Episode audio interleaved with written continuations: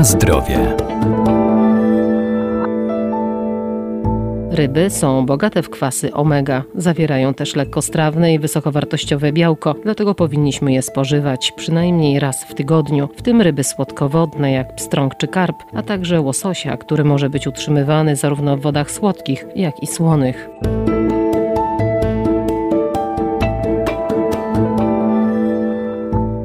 Polacy jedzą wciąż za mało ryb. Głównie pojawiają się one na wigilijnych stołach i w okresie postu, a warto to zmienić i dla zdrowia włączać je do jadłospisu przez cały rok. Ich spożywanie ma bardzo dobry wpływ na nasze zęby, kości i stawy. Zalecane są w profilaktyce wielu chorób. Zarówno karp, jak i pstrąg tęczowy zaliczane są do ryb e, średnio tłustych, a więc e, ta zawartość waha się tłuszczu od 2 do 7%. Doktor habilitowany Piotr Skałecki, profesor uczelni Uniwersytet Przyrodniczy w Lublinie. Natomiast jeżeli chodzi o zawartość białka, tutaj zdecydowanie wyższą zawartość białka stwierdza się w przypadku pstrąga tęczowego, gdzie też średnio jak w przypadku innych ryb drapieżnych wynosi ona około 20%, natomiast średnia zawartość białka w przypadku karpia jest to około 17-18%. W zależności też tutaj wpływa na to bardzo wiele czynników, jeżeli chodzi o zawartość tłuszczu, z tego względu, że ten tłuszcz jest właśnie tym składnikiem, który ulega największym wahaniom sezonowym. Jego zawartość to związane jest z wpływem bardzo wielu czynników, od czynników genetycznych przez fizjologiczne, skończywszy na e, środowiskowych. To są te podstawowe gatunki ryb, można powiedzieć słodkowodne, które mają największe znaczenie, jeżeli chodzi o żywienie, są najczęściej konsumowane przez Polaków. No i jeszcze tutaj należy wspomnieć e,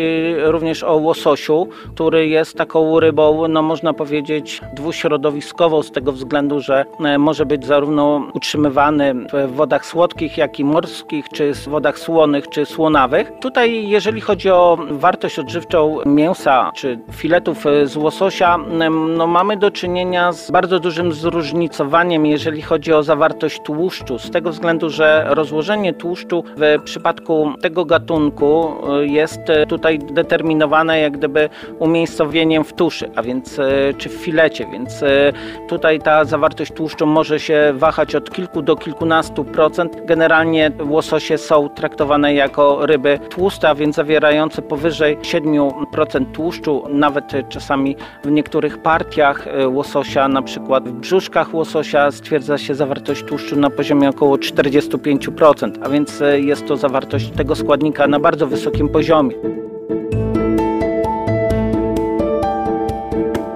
Na zdrowie.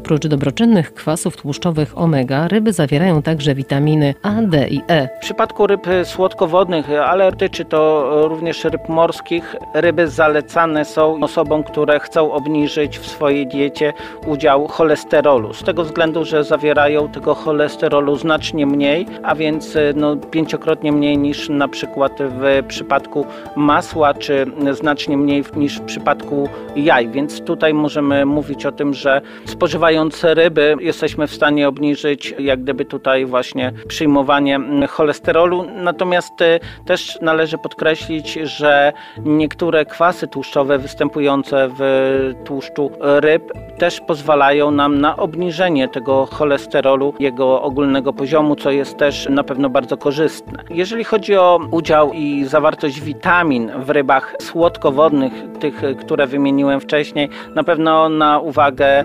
zasługuje fakt, że dosyć duże ilości witaminy E zawierają właśnie ryby tłuste, czy mogą zawierać, czy średnio tłuste, a więc tutaj też te witaminy rozpuszczalne w tłuszczach występują w takich ilościach dosyć znacznych, więc możemy tutaj mówić o tym, że ryby są również dobrym źródłem witaminy A, D czy E. Oczywiście oprócz tkanki mięśniowej trzeba pamiętać o tym, że ryby chude magazynują tłuszcz bardzo często w wątrobie, a więc tutaj ta wątroba też jest takim, można powiedzieć, cennym surowcem, jeżeli chodzi o mm, zawartość tych e, składników. Również dosyć duże ilości zarówno tłuszczu, białka stwierdzane są w gonadach ryb, które są coraz częściej wykorzystywane do przygotowywania potraw, również takich potraw lokalnych, więc to jest też dosyć cenna informacja, którą można wykorzystać.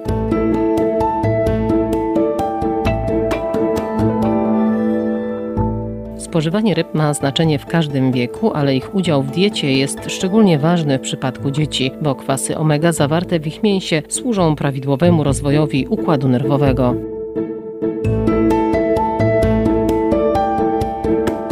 Na zdrowie.